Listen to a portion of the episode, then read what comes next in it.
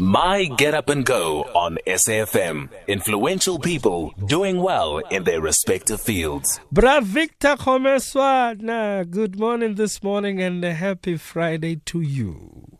Mtimande, good morning, Nindo. Oh, Aish, there's a button that misbehaves here. Bravik, good morning this morning. Hey, man, take two. Oh, can you not hear me? I can hear you now. Hey, f- I'm not sounding awake at all, I suppose. How are you, Mindo? uh, maybe I should sound awake better than you, Bravik. It- it- Uh, You beat No, me off the mark there. you are awake.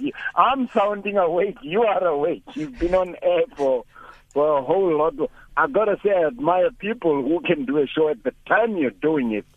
Hey, somebody's. And man, did you know I love Sting, by the way? You uh, do?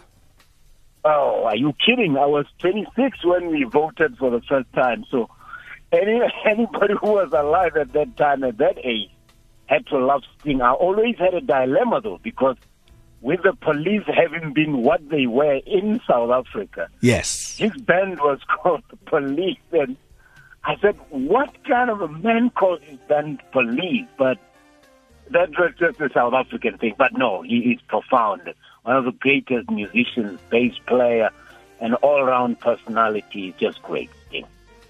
A nice guy. A very, very nice guy. He's got a serious face, though. He's got, he's got that steely, mean, and kind of face that. But but when you when you hear him speak, when you know what he does, when you listen to his music, you know he's got a he's got a kind and soft side that that you cannot you cannot kill. Nice to have you, Bra Victor. You know, Africa, when you are there, we know Africa has already been open for business for quite some time. It has been. The only difference is in the scramble for Africa, Mingo, or the, the first scramble, the, the colonization and all that, it was open for exploitation in the eyes of many. But yes, Africans have been trading, they have been inventing, they have been solving problems their own way. And they were not all about this petty nation state that we have today until 1884, 1885, when the Berlin Conference took place. And people decided, let's carve it fine amongst ourselves and share it.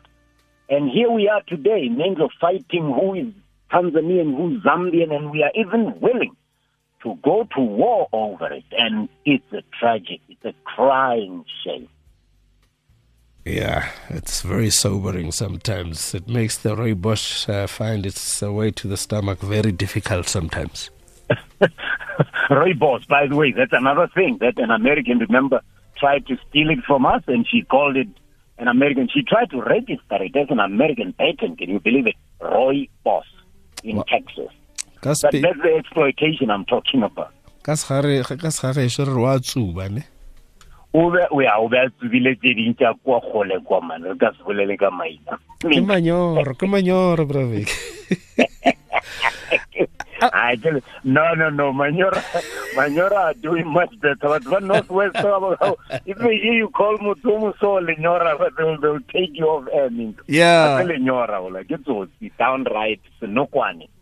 I, I I must say a lot of us have admired how you have really traveled uh, you know the width and breadth of Africa and uh, unearthed these diamonds these entrepreneurs these successful businesses that people would never even think of doing and you brought them to life and that uh, in Yeah. many ways has opened a lot of investment opportunities uh, either way You know, and it's so amazing that I never would have imagined, Mingo. Let's be exact. In October 2002, in October 2002, yes I was working as an independent consultant for, for, for one of the big four audit firms and doing some research. But I had just finished a, uh, well, not finished, I was doing a, a show on SABC One called Take Five. I came in and, and I was contributing to their show on economics and financial issues.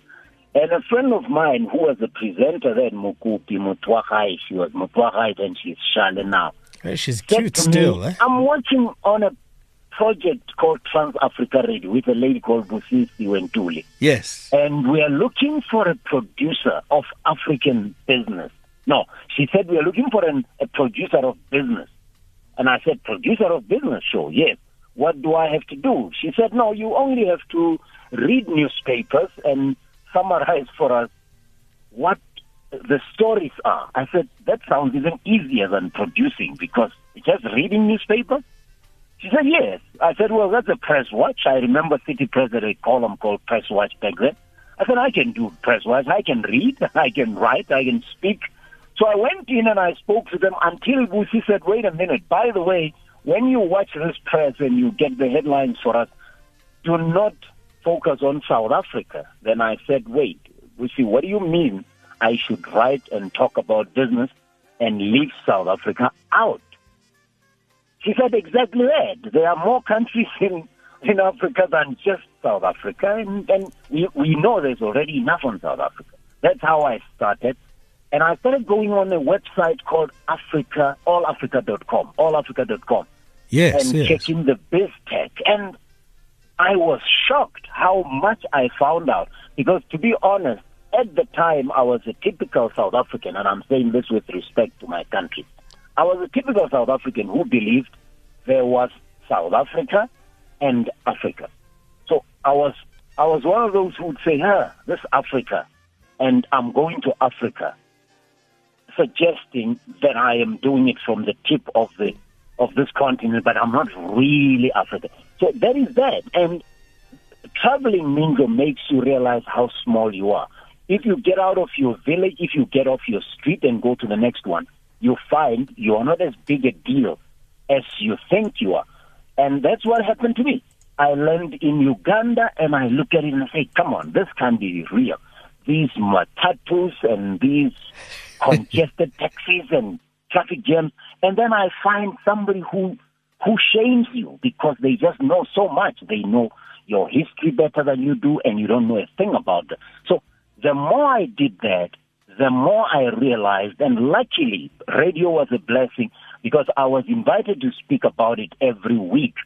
And although they gave me just five minutes to do it, I prepared for sometimes three hours for that. And it, it, I think it just came through the passion I had. And after 10 years of doing it, 2013, I decided to write a book called Africa is Open for Business. And all it was, as you say, it was the gems, the diamonds of Africa, the headlines that are proving that Africa is headed in the right direction. And we have to just open our minds to it. It, it, it, when you were given this opportunity, Bravik, after realizing that uh, you know we don't only have South Africa and Africa, but uh, African nations and states, is, is, this where uh, the, the title Afro Optimist came up? It did because after literally after after a year, the, lucky thing I have, Minzo, is I learn very fast. If I if I put my mind to something, my blessing that I learn very fast. I don't I don't have to work too hard if I'm focused. And maybe it's the teacher in me because I'm trained as a teacher and teachers are the best learners if they if they do because you know your job is to teach somebody but you can't teach if you can't learn. And so it was exactly where it came from, certainly, because when you find out more and more, and I, and I remember this was 2002, all I knew about Rwanda was the genocide, and I kept reading about this country that I said, no, wait, this country is headed in a different direction, and I don't think we're talking about it. In 2004, I started talking about Rwanda. I only visited the country, by the way, in 2009, but by that time I knew so much about it that people started thinking, are you paid by the government of Rwanda to say the things you say? and I say, no, I am not. But if you knew what I know about this country, you would also talk about it. Because the, the, passion, I remember hearing you talk about, is it Kenya, the, the coffee story? And, the and, coffee story. Yes. The, no, the coffee, yes, Kenya is a coffee producer, but coffee is, is, is originating, it, oh, coffee originates in, in, in Ethiopia. The, the name coffee itself is derived from the word Kaffa, which is a place near Oromia in Ethiopia and it is so it is original. And the reason I'm passionate about the story is that Ethiopians taught Americans a lesson they'll never forget. Starbucks tried to take coffee and, and make it their own without acknowledging where it comes from, especially when it comes from Ethiopia. And Ethiopians fought them bitterly.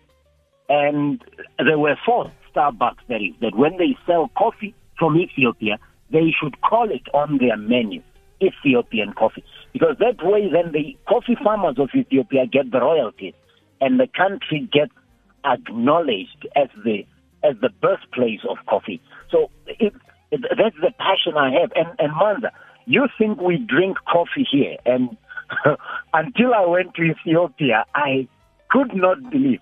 Uh, I mean, people will tell you sense about coffee, and they they're all talking about how great this coffee machine, how great this coffee brand is, and I won't mention brand.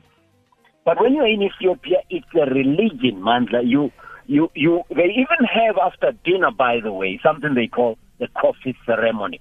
So after you've had your meal with some of the most beautiful live performances that you can only see in Ethiopia, then they, they burn the coffee beans and the smoke fills the air and, and the Ethiopian women come and do their dance and then it becomes a whole carnival and then they give you a small macchiato kind of size, very strong. And, and when, when I looked at that cup, I looked at it, I, I thought of the words and they're in my book on the chapter about Ethiopia.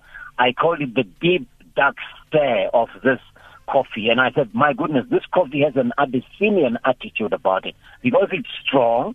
But when you are in that festival mood, you drink it without sugar and you, you say, wait, I thought I didn't like the taste of coffee, but it's just how they make it. They, they use coffee so much, even to appetize you before they serve you food they will burn coffee beans because the smell tends to, to, to stir that aroma in the air and then you get appetized and you, you just enjoy your food a whole lot better. So those are the things I'm passionate about. One of my own teaching me to do something the way they've always done it. And, and you just feel better, man. I just feel better when I'm with some of my own and I, I mean, I mean, I'm celebrating what they are good at. You know, somebody can safely say, You have the best job on the market. You're having fun. I, I'm not funny, I'm not having fun. And that's the thing. And that comes from a quote of, of one of my father's favorite poems, a, a poem called The Psalm of Life by H.W. Longfellow. And, and at the point it says, Not enjoyment and not sorrow is our destined end away, but to fight and strive that is tomorrow finds us rather than today. And how I interpret it is, we are not on this earth to just have fun or to be sad. We are here to make it a better place. So yes, if you love what you're doing, even if it's not pleasant, if you believe enough in it and you put enough passion, before you know it, Mandla, you are doing what you love. Because you learn to love it first. So you give your best to what you do, and suddenly, without even trying, you are doing what you love. So true, when I talk about Africa, as you can hear, it's 4.30 in the morning, but I'm as animated as a little boy because I can't think of a better thing to do than tell the story of my people to my people first so they believe in it and then tell it to the world until the world respects us. Because the world is going to only respect us as much as we respect ourselves. Yeah. Yeah, bro, Victor, Wachesa, uh, Wachesa. I think there's a lot of I'm Ethiopian. I, I was just thinking there's a lot of Ethiopian coffee in the house. You you know all the rituals involved. yeah, no, no, it, it's true. As I say, you know, I could be having the worst day, Minjo. I could be having the worst day. Yeah. But if you give me a chance to talk about Africa, I forget everything. For at that moment, I can't be touched. I am the biggest man on the stage. You, it doesn't matter what what what I'm going through, and I've gone through a lot in my in my 51 year life. But th- I can assure you that when you put me on stage and say, "Tell us about Africa," nobody is bigger than me at that time. Could the song Something Got Me Started by Simply Red be your theme song? A theme song of my own, you say? Yeah. Because Oh, what, one, it's, it's, it, it would have to have to do with Africa. You know, there's a song called "Now or Never" by by Tsepo Tshola and, Yes. and and Sanko, Sankomota. Mota, It's not yeah, it, it, you, I play that song, I just get reminded because it says, "Africa, you've been waiting for other people to do things for you. Get up and do something yourself for yourself." And it's now or never. So when I look at Africans messing up so much, when we have we have the wealth unmatched by any other territory or region or continent in the world, but we are messing it up because we don't have faith and belief in ourselves. And we, whether we will ever wake up collectively, because we have many woke, as they say, Africans, but we need to be awake as a collective, Mandla. Because True. until we are awake as a collective and organized for power, organized for power, we will remain somebody else's lunch. Ish. Bro Victor, what gets you up in the morning and what happens when you get up before you put on that tie and uh, you get your car keys? I go to gym. I I've had to learn to go to train, and this is something I started in 1985 when I had left my village in Limpopo because my my father was, although he was a professional working in the in the Lebowa government then as a rural extension officer, agriculture, he he worked us. He worked us early in the fields, and because he he said my salary cannot be enough for all of you. We were nine nine children in the family. And he said, There's no way I earn enough to support all of you, so we've got to work. So I saw him work hard in the morning before he goes to work and come back and take off his tie and go in the field. So he took us along, and we hated it at the time, but I learned the power of waking up in the morning because you, you catch you catch the tide early, and once you are up and going with physical exercise, it's hard for you to be despondent during the day because it's almost like you've overcome resistance. Although you created that resistance yourself, it carries you through the day, and before you know it, it's your drug, it's your habit, and you if you don't do it in the morning, you get grumpy. So that's my routine. I I, I work out or I go running or something physical because it just if you're strong, as they say, a healthy mind is a good house for a healthy body. I mean, a good, a healthy mind lives in a healthy body better. Yeah. We're chatting to a man of many talents, Bra Victor Kgomoeswana. He's a freelance uh, conference speaker, program director, workshop facilitator, consultant on African business. He's also a philanthropist. Vic, do you still do this thing with your friends uh, when your birthdays come around? You uh, look for somebody who needs uh, a, a little help and you take money to them. Please tell us about that quickly. Yeah, it's called dining for good. In in 2000, a friend of mine got paralyzed in a car accident, and in 2003, he's still alive. By the way, he he's quite paralyzed from the neck down, but his his passion is just unmatched. What's his He name? had gone to varsity. What's his name, he- he was- huh? What's his name, please? Joshua Joshua Rashopola. Hey, Bra Josh. Yeah, Joshua Rashopola. He was an he was a championship material badminton player. Now, when he got paralyzed, my friend and I, JJ Tabani to be exact, and and a young a guy called Amos Saviwa and a man called Shengani Matebula said we we can't be paralyzed. I said, guys, he's our friend who's paralyzed. We can't be paralyzed. What can we do for him? And I was about to turn 35 in 2003. And I decided, let me let me see. I I went around asked friends, would you buy me a gift on my birthday? They said yes. And I said, how much would you spend? And a friend of mine called Busi, that not Busi Ntuli, but another Busi, said I would spend 150 rand. I said, really, 150 rand? She said yes. I said, okay. I'm going to invite you to my party on the 23rd of May, but I don't want you to bring me any gift. I want you to bring 100 rand, 150 rand. I'm going to charge you to be at my party. And that's how we founded the Joshua Rashobola Trust. And then it morphed later in 2010 when I ran my second comrades and we called it Dining for Good. So we still do. The young man called Tosha Nimushamunyani joined us and he now collects books when, because his birthday is the 21st of January. So we, we have a trust that we, we encourage anybody who's having a birthday, an anniversary, a wedding, to rather than collect gifts, say, don't give me gifts, but buy something for someone in need or collect the money and we take it to the person. And you choose. If you're a Mandla and you're from a certain village and you decide you want to collect money for your primary school, we do that for you. But we, I say to the young guys, it has to be an event that people will talk about. It can't be a sorry looking event at the school hall. You got to have a nice restaurant. So you have to do it in a way that the event is appealing. People will tweet or Instagram about it, but then charge the people who come in so that you can make a bit of profit and that profit is what you take to a charitable cause. Wow, fantastic stuff. Really and truly. Uh, Bravik. So, what happens at the office when you get there? At the moment, I'm mainly advising companies on what you can call stakeholder relations. Companies doing business on the continent end up in some kind of trouble or another because maybe one officer or official of theirs didn't do the right thing or they try to bribe somebody and they get into trouble. and so it's government relations, it's stakeholder relations. I facilitate that. But I also, as you, as you mentioned, I'm a conference chair. I'm actually chairing a conference today for the military ombuds. So I get hired to chair conferences. I still get invited to speak about Africa by many companies. I'm a freelance writer and I'm what they call a ghost writer as well.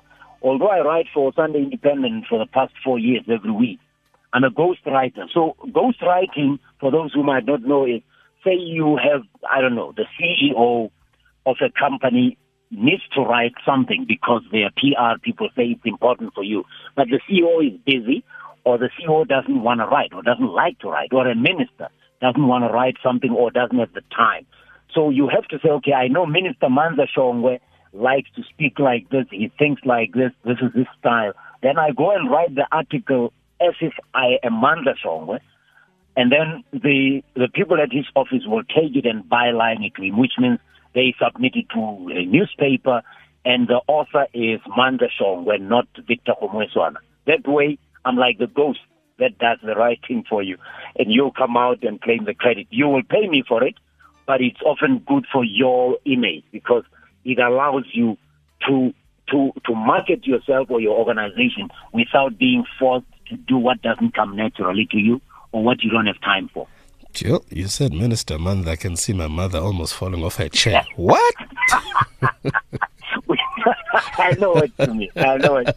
I, I know you will fall off your chair. Uh. Bravik, I like what you said. You can't teach if you can't learn. No, you can't. Yeah. Because what, if if you think about it, what did they say? They say example is better than precept, right? I can't Yes. remember those, you know, those students' companion proverbs and idioms we memorized growing up, man. If, if I am I'm setting a better example, you're going to follow it better than if I tell you to do something. So if you are teaching people to read, for example, but they don't see you read, it's very difficult. But most of all, teaching somebody means they learning new ways of doing things, new ways of thinking, new ways of speaking. But now they find you are unable to learn. I'll give you an example, very simple example. My surname is Homweswan, as you know. It's a long one. So I struggled. People have made fun of it all my life. And uh, but one that what that has taught me it has been to pronounce people's names properly and understand them, because I can't say, "Hey, I don't like it when you call me Homwe Paswa or whatever you want to call me," because I'm not Homwe Paswa. But then I struggle to say Shongwe and I say Sha- Sha- Shawangwe, Shawangwe, Shawangwa. I'm still And called Mandela, bruh. Exactly, Yeah. Mandela, M- Yeah. Mandala, uh, Mabeki. Uh, If you are not having a willingness to learn new ways, how are you going to teach me to learn new ways? So it's, it's, it's the attitude I have. Bravik, we're almost done. Because we're going to hand over to Nomsam Lulu at 5 o'clock with the news. How do we get hold of you? Because you and I can actually talk beyond the studio and have some Yeah. coffee and talk more. Excellent. I am on LinkedIn. I'm on Twitter. On, on LinkedIn, obviously, I'm just Victor Kgomoeswana. On Twitter, I am Victor Africa. That's my handle. And at Victor Africa. And if you want to even get, you must hashtag Africa is open for business. because it is just going to get me excited. and, I will either respond to you or, but, but Facebook, I'm on as Victor Kgomoeswana. Twitter, LinkedIn, I'm on as Victor Kgomoeswana. But on Twitter, I'm at Victor Africa. It's, the best way to. You know, Africa is open for business. You just opened the weekend for us. Officially opened the weekend for us. It's open for business. Thank you for joining us. Thank you for rising so early to chat to us. Much luck to you. Keep up the good work. Stay on as an African optimist, and uh, I hope you have a lot of converts following you as well. We will chat Thank you. And next time, uh, maybe I'll write a speech for you. Excellent. Thank you for the invitation, man. They keep doing what you're doing. Radio is a powerful medium, and you do it very well, my brother, with commitment. I know. I've known you a long time. You you really are doing a lot for your country and for humanity. We tata my chance. We tata my wireless, Bravik. Have a fabulous weekend. Thank you ever so much, Bravik. Thank you, Minzo. Victor Kgomoeswana on SAFM. Thanks to Zelma Kivi, Tabalam Papudi Stanza Baraka. Thanks to Bra Victor, and most of all, thanks to you for tuning in. And thanks for the messages. All the conversations we had and the questions we ask uh, continue on Twitter. Um, well, that's it. Uh, we'll see you on Sunday night as we wrap up the weekend on the wind down between 10 and midnight. Right now, it's 5 o'clock time for the ever so beautiful Nomsam Luli with the news. And then, of course, uh, Elvis Presley will bring you uh, First Take SA. Have a fabulous weekend and a fabulous day. God bless.